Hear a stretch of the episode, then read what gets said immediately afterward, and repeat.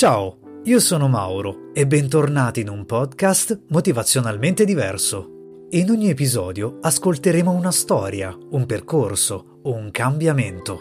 Faremo chiacchiere tra amici per ricordare e ricordarci che non siamo soli, ma siamo unici. Perché la verità è che i nostri sogni, i nostri obiettivi non sono poi così lontani quando li guardiamo attraverso gli occhi degli altri. La verità è che nessuno è perfetto. Bentornati tra le cronache di un consigliere inesperto. Con me oggi c'è Francesca. Lei vive a Milano e da grande vuole continuare a fare grandi sogni di felicità viaggiando il mondo. L'ho invitata qui per esplorare insieme il potere prezioso dell'empatia come strumento per connetterci con gli altri e fare la differenza nella vita quando ne abbiamo bisogno. Bentornati a tutti ad un nuovo episodio delle cronache di un consigliere inesperto. Ed oggi affrontiamo un tema che io sento molto vicino e ho invitato qui Francesca. Ciao! Ciao! Oh, benvenuta! Grazie anche a te! Francesca, ma questa è la prima volta che tu partecipi a un podcast? A un podcast sì, sono stata in televisione, sono stata alla radio. Ok, vabbè, ma allora quindi sei di casa, dai. È navigata. Sei navigatissima. Allora, io e Francesca ci conosciamo da, da molto tempo, vorrei dire, attraverso i social, attraverso esatto, Twitter. Sì. È vero. E questa è, questa è la primissima volta che in realtà A ci vediamo face to face perché siamo in webcam quindi ci vediamo. Eh, ma soprattutto è un ottimo momento per farci una bellissima chiacchierata e quindi innanzitutto Francesca grazie per essere qui nel mio podcast ma grazie a te allora di che cosa parliamo oggi? Oggi parliamo di empatia, mm-hmm. che è mhm. una cosa che, che, ci accomuna, perché noi, eh, insomma, in, questo, in, questi mesi, direi anche, non vorrei dire anni al plurale, ma di sicuro è più di un anno che ci conosciamo, eh, ho percepito che tu hai una personalità innanzitutto molto forte e quindi ho pensato, ma sarebbe perfetta per il, per il mio podcast, ma soprattutto per raccontare la tua storia. La mia storia è lunghissima, visto che io sono anzianissima. Dai, che sei anziana, non è vero? Io non so quanti anni hai, ma non sei anziana. Ne ho 40. E non ti chiedo quanti anni hai. Ok. 40, 40, lasciamola là. 40, ok. allora. Ok, va bene. La, la, mia storia è pazzesca, in realtà sembra la vita di tante persone vissuta ma da una persona sola. Nel Oddio, senso che siamo, siamo, tutti orecchi, vai Francesca. Eh, nel senso che io nasco dall'incontro di una fricchettona come mia madre e da una guardia, come si dice a Roma, che è mio padre. Eh, ah. negli anni 70 in un posto fantastico e magico che è Beirut. Ma dai, non, sì, ok, il fascino io non sono nata lì, ma ci piace. i miei si sono conosciuti lì. Ok. Ehm... Beirut fu Galeotto, in questo amore che nasce. Il Medio Oriente fu Galeotto. Eh. Eh, sono stata mm. concepita lì. Mio padre, dopo che io sono nata, è scappato letteralmente, quindi mia madre mm. ha fatto la madre coraggio e mi ha allevato okay. molto spirito libero. Probabilmente mm. anche per questo che sono nata empatica, diciamo così, perché mhm. comunque eh, sono nata con eh, un genitore solo che mm. passami il termine, appunto molto libera, molto socievole con tutti. Quindi io davo del tu a chiunque, ero la sì. bambina che conosceva tutto il paese. Ma scusa Francesca, scusa, contesto, dove ti trovi quando sei, dove sei nata? Allora, io sono nata a Roma, sì. sono nata a okay, Roma, mm. sono nata a Romana come mio padre. Sono nata in un okay. posto dove mia madre pensava che mio padre fosse orgoglioso di farmi mm. nascere, quindi io sono nata a Roma. Mm. Tutto il Rione mi conosceva perché chiaramente mia madre fricchettona. Eh, senti, ma che, che, che, quartiere di Roma? Tu sai che io sono di Roma di adozione, non sono un puro sangue romano. Di, io sono di, sono di, Prati. Ah, ok, sei di Prati, ok. Sono okay. di Roma Prati. La, vabbè, la, la bella Roma, eh, ok. E quindi appunto cresco all'aria aperta, nel senso più ampio del termine, nel senso che io appunto conoscevo tutti, tutti mi aprivano casa loro e come per magia ovviamente ero amica di tutti. E lì che cosa succede? Nel senso, tu la tua crescita, il modo in cui sei cresciuta, com'è stato? È stato, essendo, perché io eh, a differenza tua ho avuto due genitori, quindi ho avuto entrambi presenti nella mia vita e sono cresciuto in maniera diciamo abbastanza normale, tra uh-huh. virgolette, no? Ehm, tu invece come sei cresciuta? Io sono cresciuta in una famiglia molto matriarcale, nel senso che appunto io avevo mia madre e mia nonna e quindi mm. per me le donne sono sempre state il centro del mondo. Io ero quasi impaurita dal sesso maschile e dai maschi, tant'è che quando mm. i, le, le mie amiche, le mie compagnucce di scuola mi invitavano a casa, io non volevo mai rimanere troppo a lungo perché ero terrorizzata dai loro genitori maschi, cioè dal, dal padre. Mm. Oh, wow. il, okay. il papà era una figura assolutamente inusuale. Poi mi sono mm. vendicata. come, come, ti sei vendicata, Francesco? Mi vuoi dare un piccolo spoiler? Allora, spoiler, grande spoiler, beh, chiaramente essendo una figura dominante come carattere, come sessualità mm. e come modo di... Mm agire e prestarmi dalle persone. Allora, parliamo un attimo, diciamo, noi abbiamo deciso insieme di, di, di diciamo, di, di focalizzarci sull'empatia in quanto è un qualcosa che a me come a te nella vita ci è servita tanto e ce ne, ne utilizziamo anche tanto, no? perché è proprio parte di noi, del nostro modo di essere, ma soprattutto io credo che l'empatia sia un aspetto della propria personalità che ci fa in qualche modo raggiungere, non so, delle eh, delle, ci fa sentire più vicini agli altri. Forse perché riusciamo a codificarli, non lo so, in maniera diversa, in maniera meno standard, più personalizzata, no? intorno mm-hmm. alle, alle, persone che ci troviamo davanti. E, ehm, e tu hai detto che hai una, una personalità molto forte. Mm-hmm. E, tu sei una donna che io so, insomma, non guarda proprio in faccia a nessuno, nel senso che lei quello che pensa lo dice, Ok. eh, e quindi eh, beh, hai parlato di sessualità molto forte. Cosa mm-hmm. intendi con questo?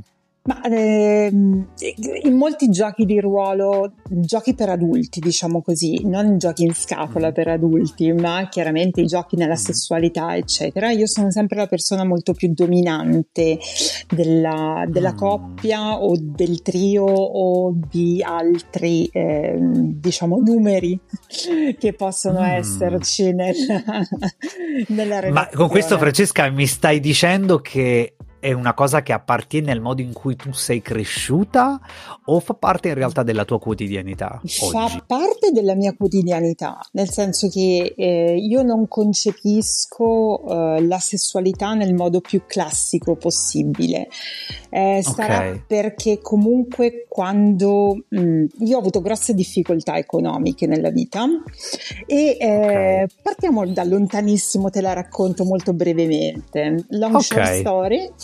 Eh, praticamente per mantenermi quando ero rientrata da molti anni all'estero mi ero comprata questo appartamento a Roma che chiaramente essendo una città molto costosa a livello di affitti avevo deciso di comprarmi questa casa e per mantenerla facevo due lavori. Mm. Il mio primo lavoro era quello di fare il cuoco, okay. lavoro molto maschile in cui io mi impongo nonostante io sia una femmina ma mm. eh, di notte lavoravo in un sexy shop. Mm, interessante, ok. Lavoravo e come ti sei ritrovata? Scusami, ha fatto... Scusami, come ti sei ritrovata nel sexy shop? Sei andato a cercarlo tu perché la sentivi un po' come una vocazione Oppure, oppure, invece no, ti ci sei ritrovata perché mero caso, mero caso, nel senso che okay. eh, mi sono ritrovata a dover far combaciare un lavoro che terminava verso mezzanotte e trovarmi un qualcosa da fare durante la notte per poi riposare nelle ore, nelle prime okay. ore del mattino nel, fino al mezzogiorno. Wow.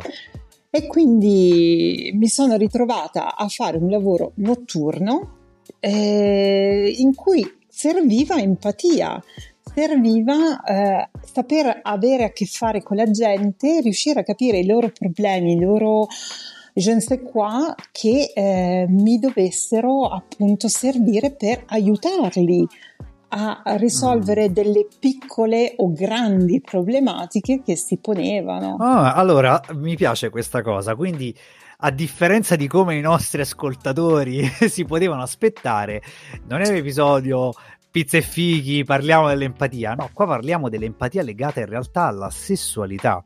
Assolutamente. Allora, eh, quando, tu, quando, quando ti ho detto persone che arrivano, perché le persone venivano con delle problematiche da risolvere? Cioè, chi è il cliente medio, diciamo, di un sexy shop. Io premetto che io non sono mai stato in un sexy shop, la sincera verità. Altrimenti te lo direi senza nessun problema. Non sono mai stato, quindi non saprei dirti se devo comprare dei toys, sex toys, li compro online. Ma mhm. comunque mm-hmm. non ho mai avuto quell'esperienza dove entro e dico Francesca, io ho bisogno di questo per, oppure che anzi allora. scusami, cosa mi suggerisci perché ho bisogno di questo? Non lo so, come funziona? Partiamo dal presupposto che appunto io mi dovevo trovare un lavoro perché eh, i tempi non erano quelli che sono ora.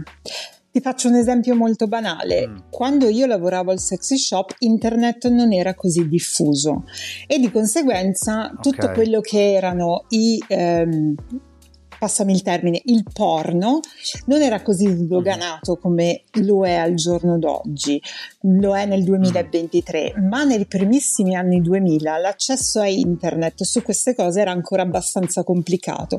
Per scaricare un mm. film ci impiegavi giorni di downloading. Molto tempo. Esatto. Certo e quindi era più facile andare a prendere a noleggio queste cassette piuttosto che DVD, eccetera e qui i big money li facevano i proprietari dei, di tutto questo che era dei negozi, eh, negozi mm. eccetera.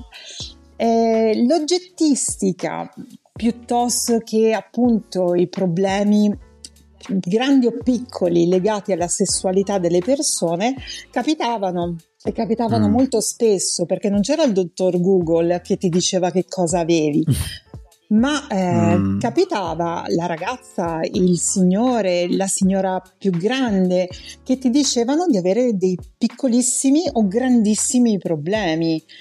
Tipo, ti faccio un esempio banalissimo. Devo riaccendere la passione in mio marito. Cosa faccio? Mm. Dove mm. vado a comprare queste cose piccanti, queste cose, le mutande edibili? Mm. dove vado a comprarmi queste cose da far girare la testa, questi odori, questi profumi particolari da feromoni da far girare la testa a un uomo piuttosto sì, che a una sì, donna. Sì. E, questi, e quindi è e senti, e Francesca, eh, ma, ma, ma, la clientela era chi, chi è il cliente? Cioè, nel senso io adesso tu mi hai proiettato negli anni 90 e quindi stiamo parlando di un periodo in cui, dico anni 90, ma magari anche inizi 2000, ma di fatto in un periodo in cui l'internet appunto non era così sviluppato, soprattutto mm-hmm. in mhm. Italia la banda larga è arrivata molto tardi, no? E, ehm, e, e quindi io mi immagino che ci sia la persona che non è il giovane, magari Ce oggi sarebbe il giovane Ce n'erano, ce n'erano okay. ma ce n'erano molto meno rispetto a persone un po' più grandi, anche leggermente più abbienti. Ok, ok, quindi parliamo di persone comunque benestanti in qualche modo che spendevano soldi o avevano intenzione di spendere soldi per riaccendere questa, questa fiamma o, o, banalmente divertirsi, non lo so, o, sì. non lo so, cioè, qual, al di là della, della, componente relazionale, immagino ci saranno anche persone che venivano proprio invece per divertirsi o perché si annoiavano, perché non lo so. Come, come... Mm, praticamente, cioè, ma che... diciamo che eh. c'era un filtro già all'ingresso perché comunque tu dovevi suonare un campanello, mm. io ti vedevo dal videocitofono e quindi decidevo se aprirti o meno. Hai capito? E eh, dopo, eh sì, perché di notte appunto non è che potevi lavorare. Fa un po' dominatrix, Francesca, questa cosa. ok. E quindi okay. sì, arrivavano persone con grandissimi problemi eh, che adesso sono ampiamente sdoganati, tipo la persona che ti chiedeva mi vendi le tue scarpe usate uh, oppure la persona che ti diceva ho Ma le tue, proprio le tue? Le mie, le mie. Ah, ok, proprio le tue, quindi. Ok, ok, quindi quella forma di feticismo basato proprio sulla persona, poi in realtà. Ok. Esatto, mm-hmm. ma cioè, nel, nei primissimi anni 90 non trovavi la ragazza che ti vendeva il suo intimo usato. Eh, Ora, esatto. comunque, una cosa molto più complicata da gestire. Mentre mm. eh, venire lì in negozio significava avere accesso a queste cose. Mm. Ma quindi quindi possiamo dire, Francesca, che in realtà se OnlyFans fosse esistito negli anni 90 saresti stata una content creator. Anche più di una content creator, regista, sceneggiatore. Ti sarebbe piaciuto tanto lavorare nel settore della, della, sensualità? Più che della sessualità, della sensualità sicuramente, perché comunque... Scusa, no, no, no, ho detto sensualità, è eh, sensualità, non sessualità. Ah, perché okay. comunque mentalmente c'è molta più vita rispetto all'atto in sé per sé. E quindi mm. sì, era... Ehm, molto meno meccanico e in, provare a essere più poetici dell'atto meccanico in sé. Mi piace questa cosa, parliamo di questa cosa. Hai parlato, c'è molta vita, no?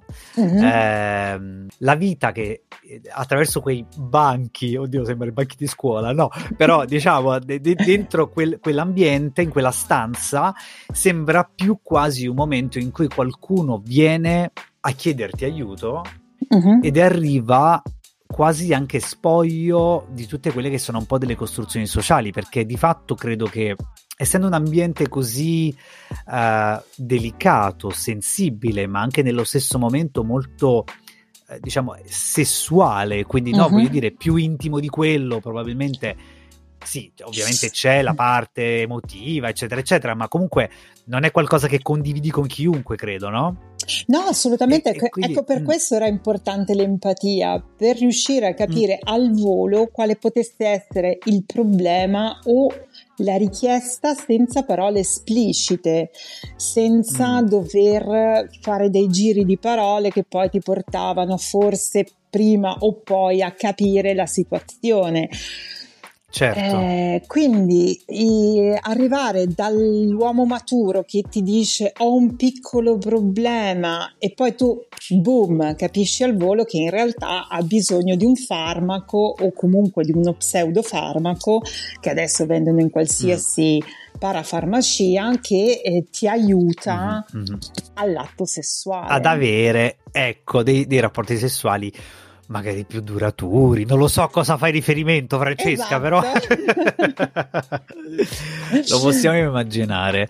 E, ehm, e quindi senti, il modo in cui diciamo, uh, tu, cioè, tu pensi che chi lavora in questo, in questo settore, chi ha lavorato, ovviamente, vabbè, io immagino che tu ad oggi fai altro, giusto? Cioè tu in Faccio realtà altro. non lavori più, esatto, fai altro. E, e, e, in questo altro, non so se, se, ti va di parlarne, utilizzi l'empatia oppure no? Devo, devo perché io organizzo Devi. eventi e organizzo eventi da 10-100 mila persone, quindi sì, la devo usare ah. tutti i giorni l'empatia. Ok, ok, è importante ovviamente. Ok, quindi questo per dire che comunque l'empatia è sempre quel qualcosa che aiuta a, diciamo, in base a quelle che sono le situazioni, a trovare eh, la chiave per, sì. non so, dialogare, per eh, condividere, per avere, diciamo, eh, una visione più, se vogliamo, ehm, realistica, tangibile delle cose e anche, forse credo, aiuti anche in generale nella vita per capire quelli che sono i limiti delle persone, ma anche delle situazioni, non trovi? Capita spessissimo, capita spessissimo di trovare la persona che si imbarazza tantissimo anche solo per dirti no, a me questa cosa non va e perché per mm. educazione piuttosto che per rispetto del tuo lavoro ti dice sì sì guarda mi va bene tutto non, non c'è nessun problema e invece poi se vuoi fare un, un, evento o comunque una cosa legata a quello che questa persona desidera che questa persona vuole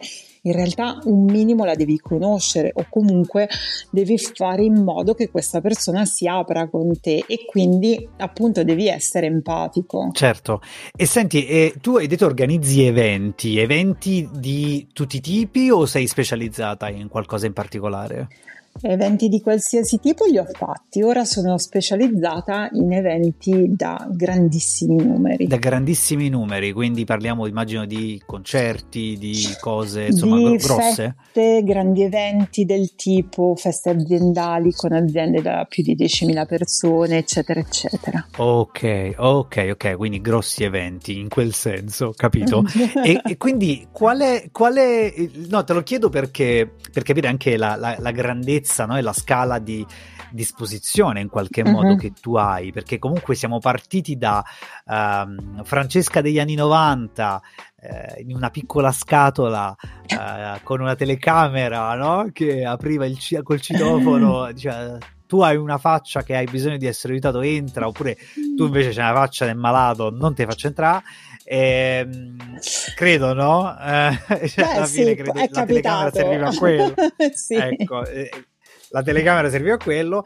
E, e quindi eh, arrivando ad oggi dove immagino comunque tu abbia avuto una lunga carriera fatta di tante tante cose o comunque insomma poi magari ti sarei specializzata subito dopo negli eventi però comunque ne hai viste tante di situazioni e, e, e ti volevo chiedere ehm, quali sono state o se ricordi se ci vuoi raccontare un evento specifico che, eh, che diciamo che ri- ricordi in quanto um, hai dovuto um, trovare quell'equilibrio no? tra empatia e professionalità, perché poi io credo che con l'empatia è facile sconfinare in realtà in una, in una diciamo in un'area un po' più privata, forse più personale, Guarda, no?